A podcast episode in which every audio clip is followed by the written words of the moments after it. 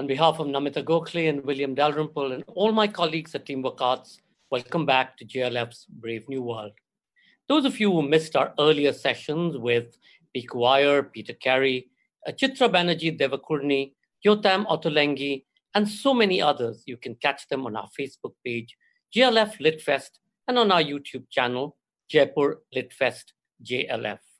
To tell you more about the wonderful list of writers we've got lined up for you, please welcome festival directors Namita Gokhale and William Dalrymple.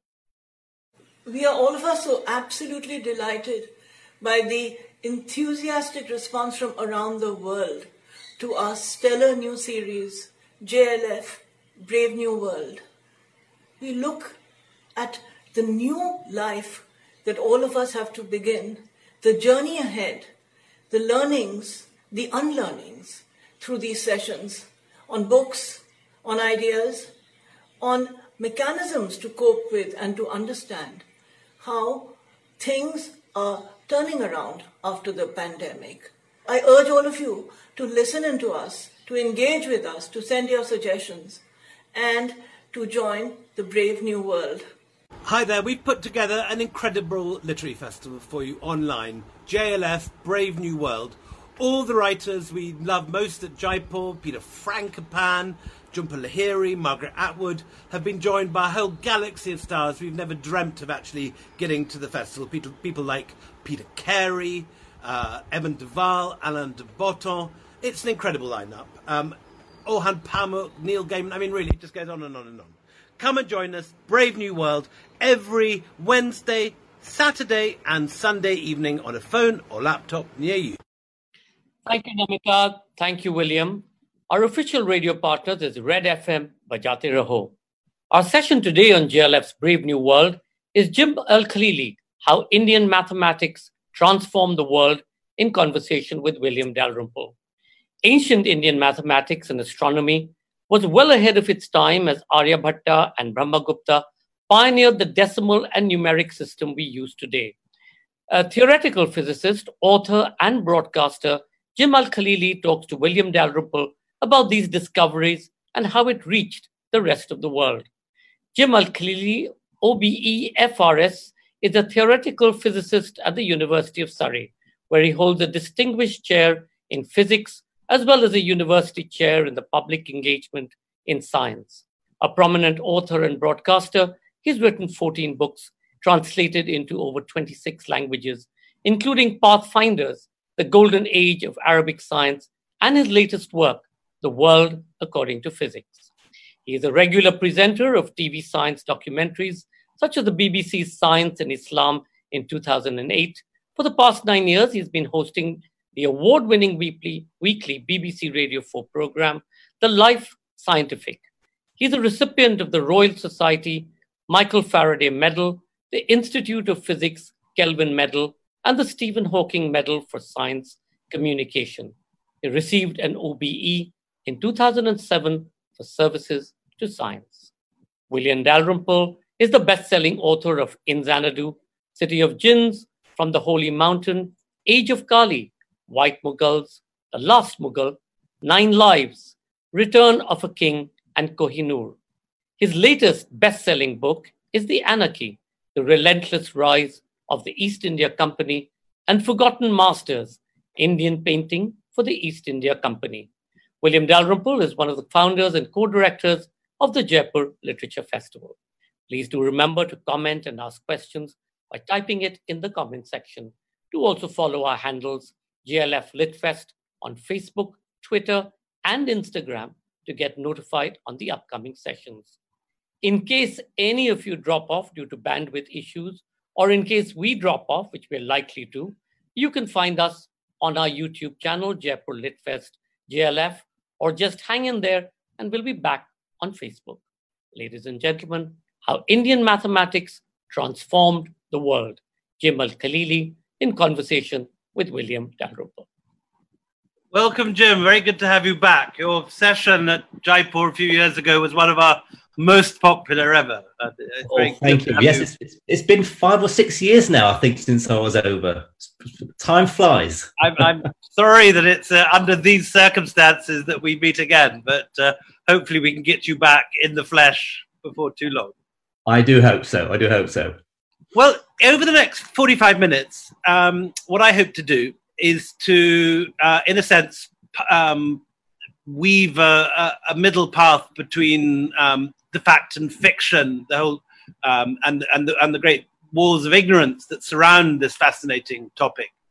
I think in the West, there's almost complete ignorance about India's extraordinary contribution both to mathematics and to astronomy.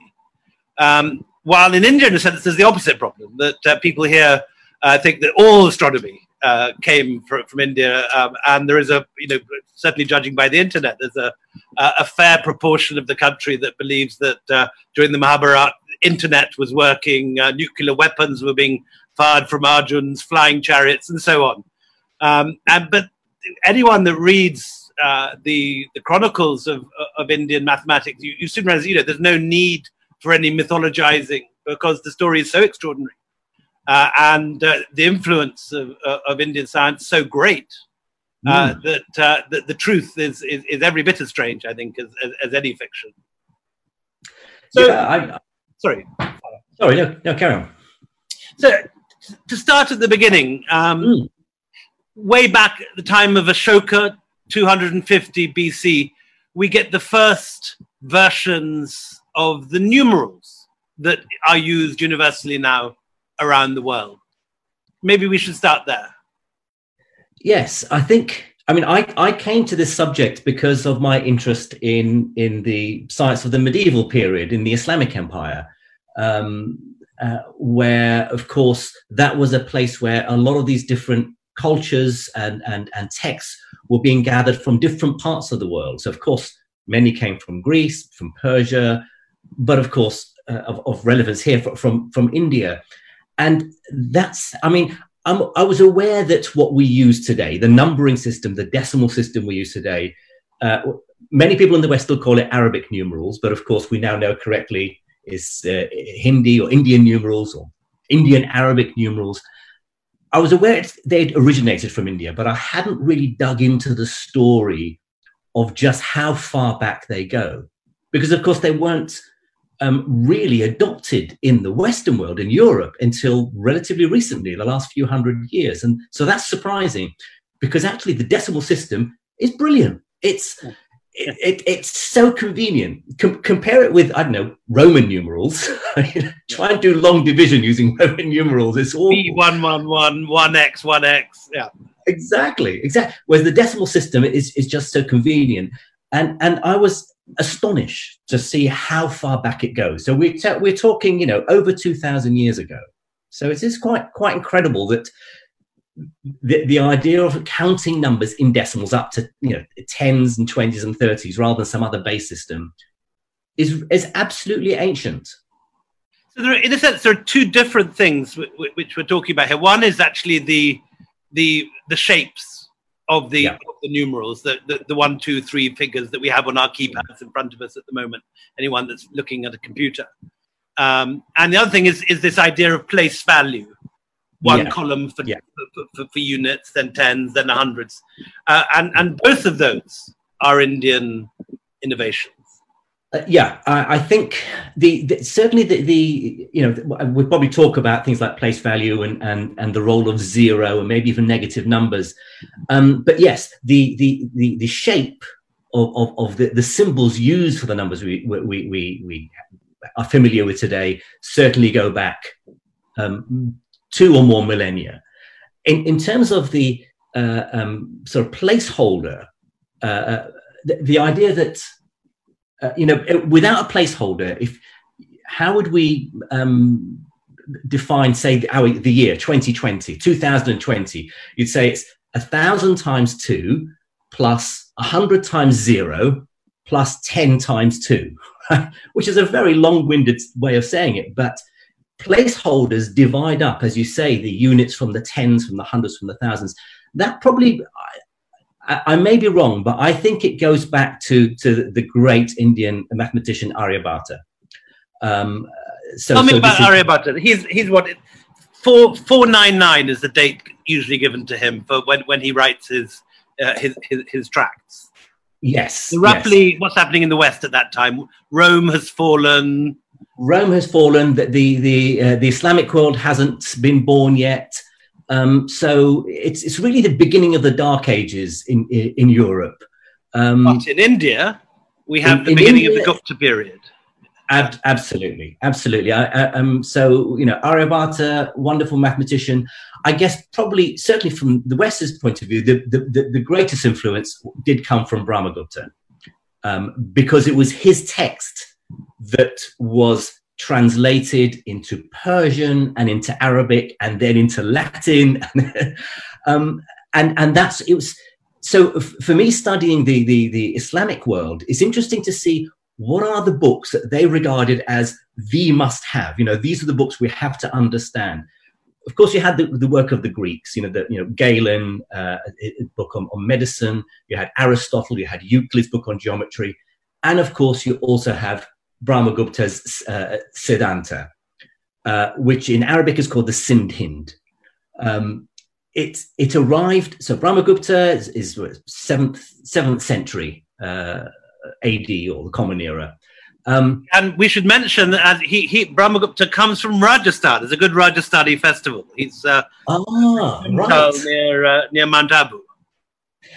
I, I don't know how well known he is in the re- in the, in the rest of the world, um, but I think you know if I were to draw up a league table of the greatest ever thinkers in history, I would put Brahmagupta up there in the top ten, top twenty in the in, in the world in history he he was so influential. What's interesting is that when his work was translated into Arabic, it was extremely obscure. Now, I, my understanding is that the Siddhanta, uh, which in Sanskrit I think means um, the doctrine or the, the tradition, um, was written entirely in verse. That was the that was the, the, tradition. Then you'd write this whole thing in verse. Memorization, I believe. Mm, that's right. That's, that's right. the way that you could teach mathematics with these yeah. Yeah, exactly. But, you know, ropes to help with rote learning. exactly. And and um, but a lot of the scholars in the Islamic world found it very obscure until they really understood the relevance of it. Uh, there are lots of stories about why they found it obscure. I think there's a story that's someone who who tried to explain it to the caliph in Baghdad. Um, didn't speak Arabic, didn't speak Persian, so you had to have someone translating into Persian and someone translating Persian to Arabic. So it's not surprising they found it obscure. But it became one of the texts that if you wanted to understand mathematics, you had to read what they called the Sindh Hind uh, and, and the number system. And obviously, you know, in the ancient world, there are many traditions of astronomy. There's Greece, there's Babylon, there's ancient Persia. What are the things that are specific to India? What are the Indian contributions that none of the other, that the Greeks didn't have, that the Babylonians didn't have, and the uh, and the and the Persians? Well, I think the there there are lots of examples of early development of, of, of, mathematical techniques in, in astronomy, for example, the, the birth of what we call trigonometry today, so sines and cosines and tans, is absolutely crucial in astronomy. And so what what Indian scholars, people like Brahmagupta, who was as great an astronomer as he was a mathematician, we're doing we're, we're, we're mathematizing astronomy so using mathematical techniques to help them understand and study the, the, uh, the heavens. Uh, of course this is all before telescopes uh, and so uh, there, there, there, are, there were various instruments that were developed uh, in different parts of the world that got sort of copied elsewhere. Um, astrolabes, for example, were, were hugely influential in Indian astronomy. What one of the, the concepts I find most fascinating is that you know we think about Copernicus as the great astronomer who said the earth goes round the sun not the sun around the earth. So uh, you know the ancient greeks thought the earth was the center of, of, of the universe. Uh, the, the, geocentric model this is as as um, explained by ptolemy the great alexandrian astronomer. Um, and we say well obviously, obviously that's wrong Uh, but Copernicus comes along, and you know, many many centuries later, and says, "No, it's the Earth that goes around the sun." Astronomers in India had already proposed and suggested that, in fact, the Earth goes round the sun. They even suggested the Earth spins on its axis, but that, it, for, for for a number of reasons, that never really caught on.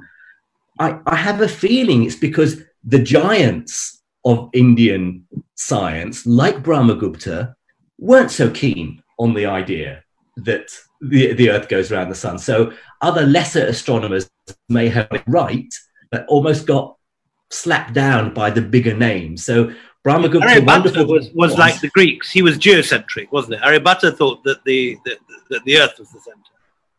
That's right. That's yeah. right. Yes. So, so Brahmagupta comes along because Brahmagupta was so influential.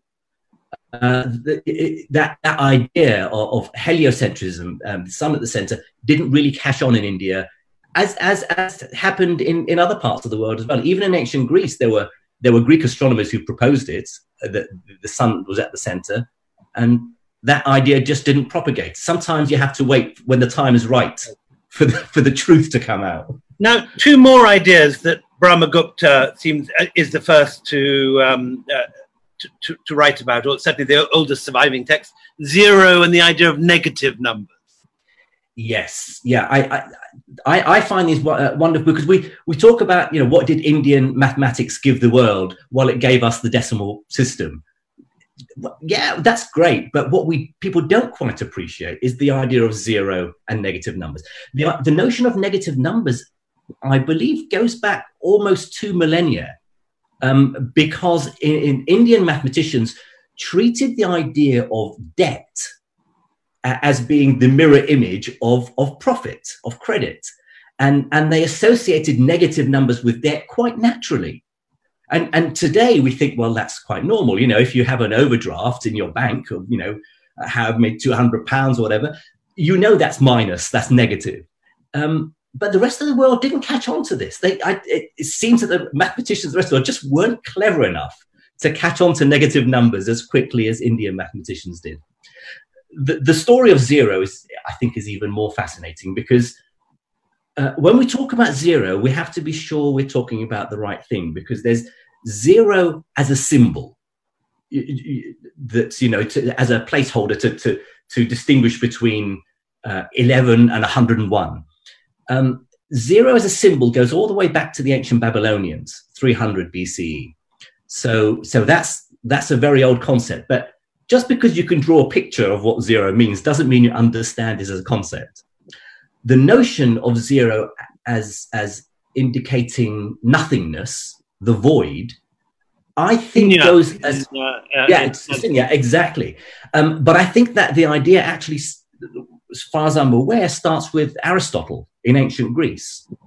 So although sunya, yes, means the void or, nothingness, the notion of the vacuum, the, the, the, the lack of anything, uh, the void, goes all the way back to the ancient Greeks. But again, that's not a mathematical definition of zero. The idea that zero is a number between negative and positive, between plus one and minus one, that we can trace back to people like Brahmagupta. Oh, interesting. So Aristotle has the idea of, of nothingness, but he doesn't nothingness. the number. Yeah, but not but not a number. But but the the idea that you can um, uh, you know uh, multiply a number by zero uh, and that gives you zero. Uh, that's we do, we learn that at school now, uh, uh, and it's obvious. But it's it not an obvious, obvious concept yeah, divide a number by zero and you get infinity. Again, uh, that's quite an abstract concept. Again, developed and really well understood by Indian mathematicians like Brahmagupta. Um, I've been reading a very interesting new book um, out a couple of years ago by a guy called Michael Willis at the British Museum. Uh, and he's been working on the Gupta sacred site um, uh, uh, uh, uh, at the heart of the Gupta dominions, where there were um, apparently a great number of astronomical sundials and, and, and, and things which you can still see uh, in, in the rocks in Udaygiri. And his, his idea is that in Udaygiri, it's, it's arranged um, so you can measure the solstices, that you have the, the sun coming and going. and this was a was a Gupta royal sacred site where astronomy was being used in a sense to enhance and legitimize kingship. Uh, the, the, the, this was, in other words, not only have you got the scientists working in abstractions, this is very practically put to use mm, uh, mm. by kings to to uh, to cement their rule. Yeah, I think it's interesting because when astronomy developed in the Islamic world, it was in the service of religion. It would, uh, but and, and again, you can see a practical reason for that. You know, they want to know the uh, uh the phases of the moon. They want to know the time for prayer, the month of Ramadan for fasting, and so on. So, so it's very much is in the service of religion. The astronomers would live in mosques and and and and they'd have their sundials there it's interesting in India that it was seen as a uh, a sign of of of of, uh, uh of prestige. Uh, to, you know, to, to have astronomers working in, uh, you know, in in uh, for the king, to give him advice was was it's a different different concept that we didn't see, we don't really see elsewhere. And one concept that does go into this like world is the whole idea of astrology, which today, in a sense, we we, dis- we dismiss scientifically, but at the time is very closely linked to astronomy. Uh, yes. The idea that you can predict the future by studying the heavens is, is very, very strong. Yeah, uh, you know, to, as you say, today we know astronomy is a science. It helps us understand the nature of, of the cosmos uh, and you know we know so much now but uh, astrology now is a bit of fun it's not you know it, it, don't take it seriously we we know now the forces that govern the universe and we know that distant stars and planets can't control what happens for us here on Earth. But there yes, people who would dispute that here, but uh, we, we, we, that, which is why I'm saying it. I just want to start an argument. Community, yeah. yeah, come on then, astrology nonsense. um, but yeah, I mean, but back in, in you know in in uh, uh, the early um, period of, of, of the Indian uh, scholarship, and, and indeed in the rest of the world, there wasn't a distinction between astronomy and astrology. There were a few scholars around the world who who tried to make a divide in this in the same way that they tried to divide between chemistry and alchemy. You know, right. one's a science and the other is is is, is based on sort of is more sort of spiritual or, or, or based on other belief systems. But you can see the the reason why astronomers were also keen on coming up with astrological charts and predictions for their leaders, for their kings, because you know the, the king wants to know when is the best time to go to war or, uh, or, or, you know what what are the star signs that you know needed for when to plant your your your crop? Uh, and so astrology so is was is so embedded as a part of the culture that you can see it has a use culturally if not scientifically. So you mentioned the islamic world and, and so let's take the story on on the next the next leg of the journey westwards. So in 711, you have uh, Muhammad al Qasim conquering Sindh and yeah. Islam reaching what's now, I suppose, Karachi, um, yeah. as far as yeah. uh, as far as modern Pakistan. Um, and very soon after that, you get uh, Indian sadhus making their way into the heart of the Arab world. You have Indian embassies bringing the books of Brahmagupta and the learning of Indian astronomy and, and mathematics to Baghdad. Talk, talk a little about that. So, Baghdad has just been founded, Caliph al Mansur is on the throne. What's the intellectual world there which the Indians are coming into? Baghdad, once it was uh, very, very quickly, once it was uh, built and designated as, as the as the capital of this new, um, as you say, rapidly expanding, vast um, Islamic empire, they got as far as uh, uh say Karachi in, in the east. They got as far as Spain in the west. Um, but Baghdad really was the center. It was the place to be. Part of the you know, the ruling uh, um, uh, family, the, the, the caliphs or the, the Abbasids, um, were very keen on scholarship. They, they, for them, the idea of getting books and translating them from from Greek, from from uh, Persian, from Pahlavi, from Sanskrit, all into Arabic became an obsession. So scholarship and learning was was the thing to do. It was fashionable, and that meant that Baghdad became the place if you wanted to go and and and uh, uh, work whether you're a musician a theologian an astronomer a mathematician a medic baghdad was the place you could go where where you could receive funding. You you could you could earn a living be, being a scholar. And, and, and, and so around the world. you know in a sense collating all the different learning bodies of learning from all the different cultures of the ancient world. Roman, Hellenic, yeah. Babylonian, Persian, and particularly in terms of astronomy and mathematics, the learning of India. India. Yeah, it was the it was the first time in history that you had a bringing together, a synthesis of all these different cultures and ideas. You would have had you know, when when Alexander the Great traveled, you know, would have been some exchange between Indian and Greek scholarship. India and Persia, uh, you know, would have overlapped and exchanged and translated from Pahlavi to Sanskrit and, and back and forth. But in the Islamic world, and in Baghdad in particular, and the famous House of Wisdom, this is the first time, as you say, we see all these different ideas coming from all around the world and all being synthesized and translated into one language, into Arabic, because of course that was the, the language of the Quran and so the language of the, the, the official language of the empire. So anyone who wanted to make a name for themselves in, in their field, whatever it was, really had to travel to places like Baghdad and write their texts in Arabic, which is the reason why very often we talk about that as the golden age of Arabic science, even though they weren't all Arabs, of course and one of the people who weren't Arabs were the the, the Barmakids, the the viziers mm. family, who I think were from Balkh, which is mo- in modern Afghanistan. And these guys were the hereditary Buddhist abbots of the big Buddhist monastery in Balkh. So again, of Indic culture, they came from a world. Buddhist. Absolutely, yeah, and and hugely influential in in the in uh, the, the the Abbasid, you know, high, higher echelons of, of power uh, many of these Barmakis became the viziers, the advisors to, to the caliph himself, including were, Jafar, who's the, uh, the, the, in, in the Disney version is the, is the villain of the 101 Nights. He's the villain. In, in, in reality, he wasn't actually the, the, the, the character himself. The, the caliph's advisor wasn't a villain. He was a very learned and scholared person who, you know, who who, who really sort of uh, uh, supported a lot of scholarship and a lot of translations. Um, Disney has Disney has libeled uh, this guy as well as mispronouncing him as Jafar. Jafar, yes, Jafar as opposed to Jafar. Yeah.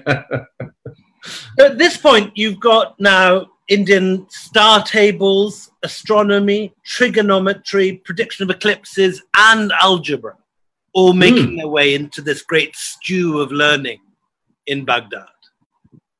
Yes, who are, the, yes. who are the characters who are overseeing this? I'm thinking, you know, Al Khwarizmi. Is he? Al Khwarizmi and uh, Al Kindi. Yes, yeah. So yeah, I think that uh, there are a, a, number of names. There are people who are sort of um, uh, rather more obscure. Uh, for example, it's, it's argued the first person to translate Brahmagupta's uh, Siddhanta into Arabic was a was an astrologer by the name of Al Fazari in in uh, Mansour's. Um, uh, One of the inventors of the astrolabe, isn't he? Fazari? One of the inventors, absolutely, yes. I think sometimes in history there is quite there, there are a number of Al Fazaris, but I think this this one very early on in the in the eighth century, uh, an advisor to Al Mansur, the, the, the first caliph uh, of the Abbasid period. Um, he translated the, the, the Brahmagupta's work into Arabic, but he wasn't as influential as some of the scholars that came a little bit later in the early 9th century, and, and the two in particular who are household names probably in most cultures around the world. There's Al Kindi, uh, the great uh, philosopher of the Arabs. He's an um, Arab working in Baghdad, and and probably even an even better known name, Khwarizmi, the the Persian uh, mathematician. So they were both after whom we get the word algorithm algorithm, which is the, the Latinized version, uh, uh, uh, the Latinized version of his name, Algorithmus. And also, he wrote the very first book on, on what we would today call algebra, uh, because of the, the title of his book, Al Jabr, Kitab al Jabr, the book of completion, um, was regarded as the very first text on just doing algebra correctly. But for our story, I think what that was of most relevance for, for, uh, when it comes to Al-Kindi and Khwarizmi is that they introduced the uh, Indian uh, decimal system to the Arab world. They wrote books about it. They talked about how convenient it was and how useful it was. What's interesting is that it took a long time for the rest of the West to cotton on to this idea, just how useful these numbers are. One point I think that's probably important to make here is that one sees a lot on in, in the kind of right wing internet that the Arabs appropriate Indian learning, that they steal Indian learning. One thing I was very struck with reading about this recently is how much they acknowledge Indian the Indian origin of their their studies. They very much. I mean, Al Khwarizmi's yeah. title is the book of Hindu calculation. He actually in the yeah, title, absolutely. Yeah, um, and even today, the the uh, yes. So, so, I think uh, uh, Al Kindi also wrote a book on Indian numerals, Kitab fi ism, uh, isti'mal al-a'dad al-Hindi, the book for the use of Indian numbers. Yeah. So certainly then, and even today, when in the Arab world, when you talk about what in the West, in English, many will say Arabic numerals. In Arabic, they're called Indian numerals.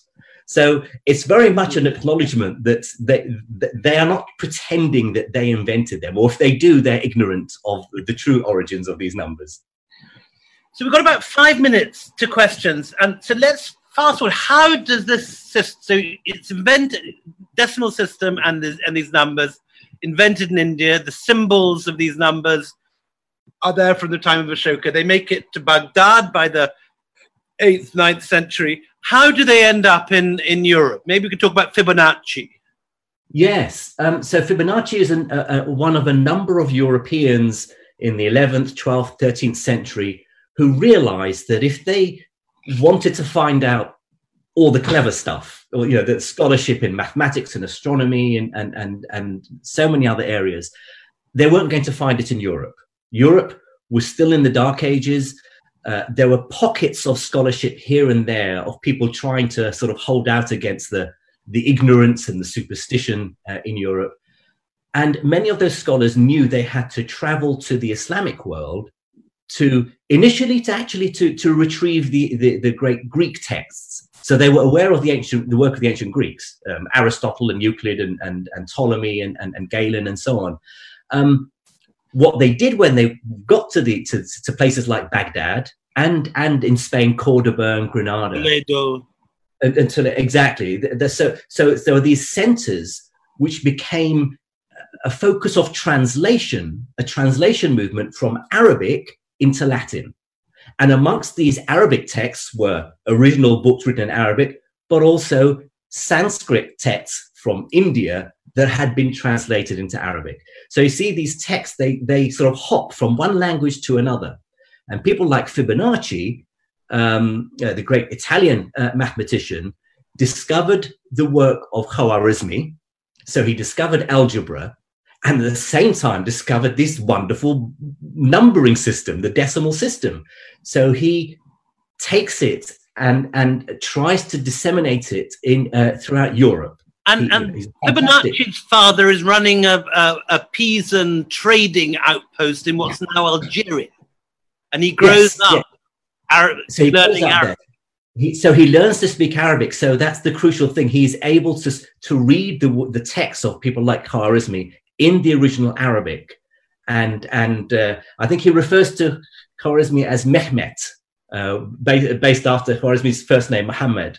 Uh, and and so he he can translate quite you know um, uh, skillfully these Arabic texts in into Latin. But as a, as a patriotic Scot, I should mention here the role of Michael Scott, who was I was brought up with tales of him being a wizard uh, in the borders, but uh, in reality he was the head of the court of Frederick II, who's the king of Sicily and much of Italy and, and the Holy Roman Empire. And he mm. brings Fibonacci from uh, uh, into the center of his court and disseminates all this stuff out. So we have a we have a Scot, and then Adelard of Bath, an English. Adelard of Bath, yes, yes. Tell, tell us about him. What's Adelard of Bath up to? Oh, do you know? I, I I'm trying. There are there are a number of these characters: Adelard of Bath, um, Gerard of Cremona, Robert of Chester, um, and uh, these are also medieval scholars who essentially worked almost in isolation. So, unlike the scholars of Baghdad, uh, uh, you know, in the in the ninth century, in the House of Wisdom, where you're surrounded by other other thinkers, or you go to you know Alexandria and the Library of Alexandria and some of the, the wonderful work of the Greeks. A lot of these uh, scholars in, in in Western Europe were working very much in isolation, and and so in a sense, I feel we need to give them even more credit that they're able to find out where in the world these wonderful texts are and to try and and and, and disseminate them, uh, you know, within their own culture. It must have been incredibly difficult. Ockham, William of Ockham, is another right. an, another one. so just to, in a sense, bring this into to its final resting place. So we we started in India. We've moved to Baghdad. Fibonacci sitting in um, uh, in Algeria and uh, uh, Gerard of Cremona sitting in Toledo are bringing these ideas now in, into Europe the first universities are opening in, uh, on the edge of the Islamic world in Paris and Bologna, Salerno, uh, mm. picking up this idea of, of, of, a university from, from the Islamic world. And how far can you say that the, the decimal system and the advances in mathematics that take place in, uh, in Italy, having got this new technology in a sense, um, then in a sense powers the Renaissance because it's it's Italian banking and Italian money lending and mm. calculation, which then you know moves the whole Western Europe into the Renaissance. Can, can we? Can we? Can it? Can India take distant credit for some of this? Absolutely. I mean, I, the science and, and learning uh, and uh, and scholarship and a lot of, particularly in, in areas like mathematics, you, you you cannot start from scratch. Everything is built on foundations that came before the, the Renaissance in Europe and the scientific revolution wouldn't have happened without certainly without you know the work of the Greeks or the the the the, the work of the in, in, the Islamic Empire and the math, mathematicians of India, the mathematicians and astronomers of India, when they're with de- developing the decimal system, the place-holding system, zero, negative numbers, how to work out square roots, the mathematics that we just use today and take for granted wouldn't have happened without these great thinkers uh, just a few hundred years, you know, it's about 1500 years ago. So it's absolutely vital. we we, we owe a huge debt of gratitude to, to some of these mathematicians without whom, well, I don't know. Maybe we'd have found it from somewhere else, but uh, it certainly helped kickstart the Renaissance. Absolutely wonderful. Fantastic. So we've got about 10 minutes left, I think, for questions, and, and they're pouring in, and the great uh, streams of them coming um, on, on this feed I've got in front of me. Um, so, uh, Subhadeep Majumdar asks How do you think the invention of numbers and digits influenced literature in ancient history? Has Aryabhatta mentioned about relativity of motion? Um, it's, it's difficult to, to, to tie uh, the influence of numbers to to to, uh, to, other ideas outside of mathematics. Somebody else um, was asking about uh, the link between numbers and music, another interesting field. That, well, yeah, well, I, that that's certainly very clear. In fact, you know, back at the time of people like Aryabhatta and Brahmagupta, um, music was a branch of mathematics. it was, you know, you, you, you had arithmetic, you had geometry, uh, and and you had um, you had music, and so so much of music uh, uh, is mathematical. You know, we understand it. We listen to work. Um, complicated Indian tals. Right, absolutely, and and and I think again, Al-Kindi, the the Arab uh, Arabic um, philosopher, wrote a lot about music, and he understood some of the, the the the differences culturally in music coming from different parts of the world. Many other questions. Um, uh, Pinak asks, engineering in Arabic is called Hindisa. Presumably Hind refers to India? Uh, I was talking to a to a friend some years ago, uh, and he says it's obscure where where the, the Handasa, uh, yes, engineering actually comes from. I'm not sure. I you know I it it's, it may word. be one of those occasions where we try it, you know, where one can try and lay claim and say, well, it, that originates from India. The, the, etymology of that word, Hendasa, isn't clear to me. I'm sure it may be well known to, to, to others, but I'm, I'm, afraid I can't say for sure. Interesting question from Sudhir Tandon. He says, Did Indian architecture and spatial design influence the Arab world? Um, it, it did via Persia. Um, a lot of the the um, in, in the early Islamic uh, um, period in the Abbasid period, the Abbasids were were, were in love with Persian culture. they, they, you know, for them, anything Persian was good, was great, and so they were uh, they were very influenced by Persian uh, literature, Persian architecture, and Persia and and and India.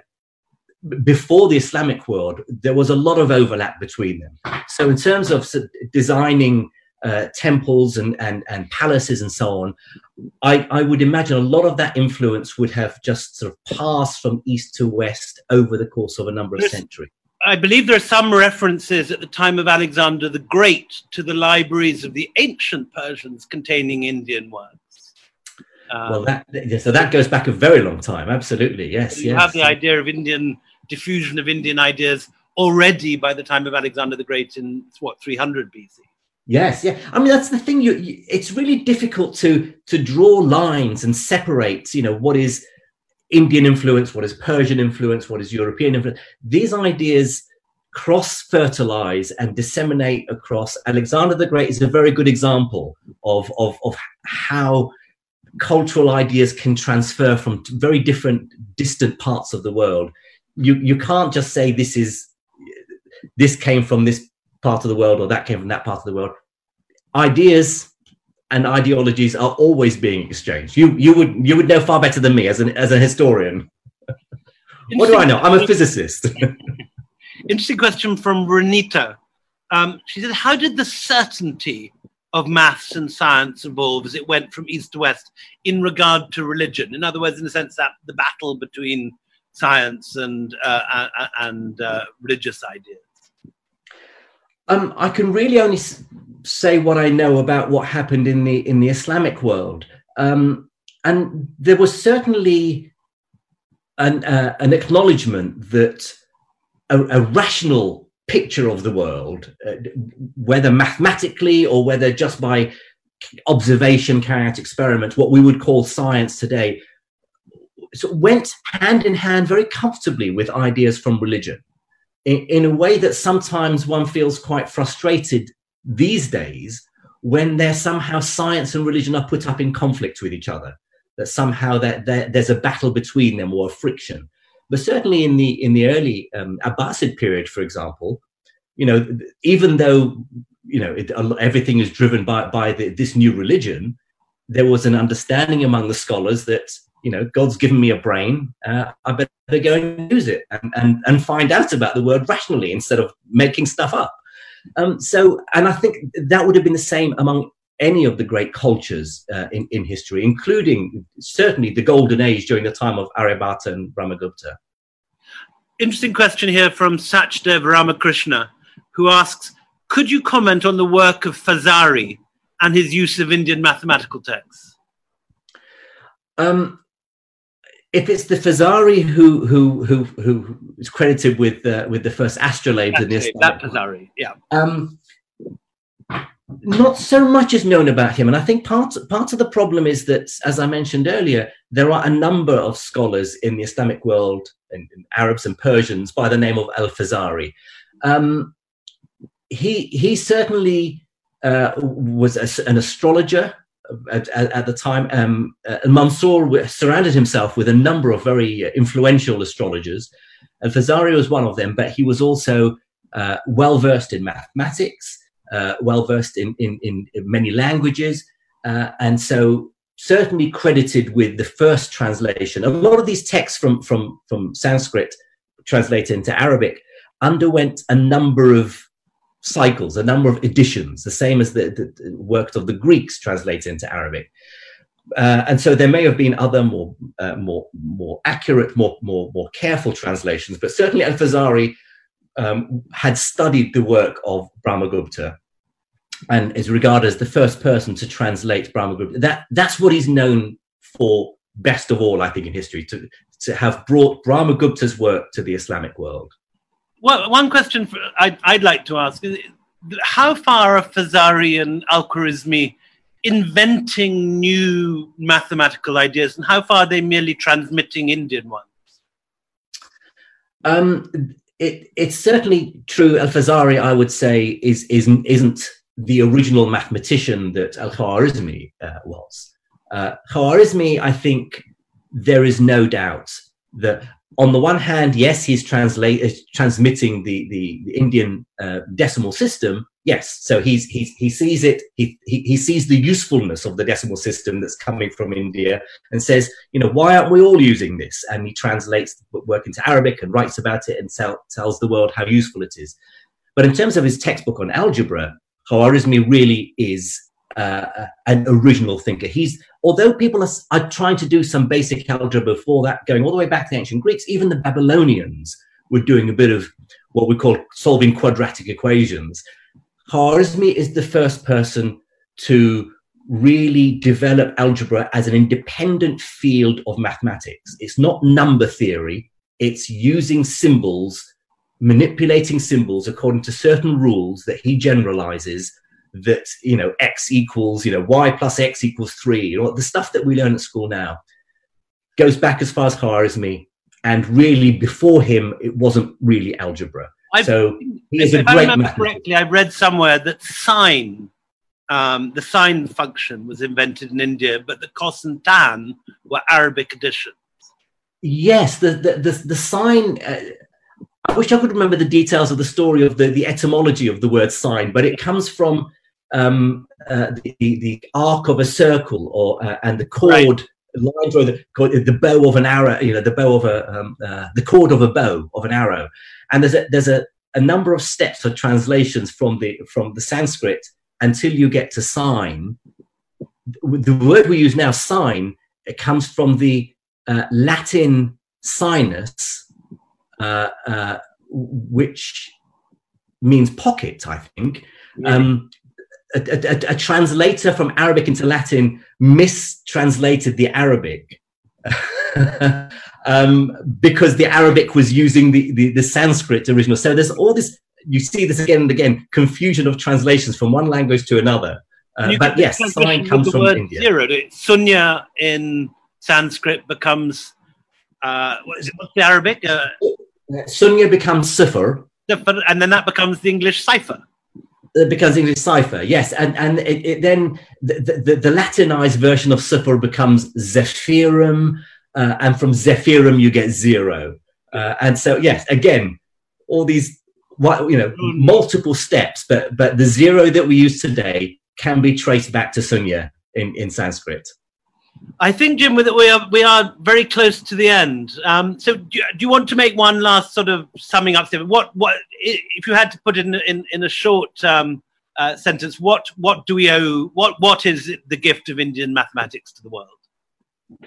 Without Indian mathematics, I think well, we, we may have developed the modern world, but I think the modern world that we have today with the decimal system that we take so for granted and the technologies that have changed our world can essentially be traced back to this technique that the rest of the world took hundreds of years to, to realize how useful it was. Because in the West, they were just using letters instead of numbers. And they didn't realize how useful and how brilliant the, the Indian numbering system was. Uh, it, it, eventually, they picked it up but I think a huge debt of gratitude and, and, and thanks to some of these wonderful characters from history that certainly in, outside of India deserve to be far, far better known. Jim Al-Khalili, thank you so very, very much. That's very kind. My pleasure. Thank you, Jim. Thank you, William. That was just fascinating. And we still have questions streaming in. So if you don't mind, we'll send some of them to you. And if you can answer some of them, we'll then post them back onto uh, Absolutely. Facebook Thank you all for watching and being such a great audience. And like I said, I'm really sorry. It was such a fascinating conversation, but we couldn't take all your questions. We thank our official radio partners, Red FM, Bajate Raho. Please do remember to log in at 9 p.m. for our next session. The Age of Anxiety, Casey Schwartz and Amrita Tripathi in conversation, a crucial conversation about uncertainty and anxiety, collaterals of our times, and the power of focus and attention to shape our lives as we sit with our thoughts and our screens in isolation. Catch riveting conversations by brilliant minds from across the globe on ideas which define our current times. Only at JLF Brave New World every Wednesday, Saturday and Sunday, 7:30 p.m. onwards, live on FB at JLF Litfest. That is JLF LITFEST. Radio partner Red FM.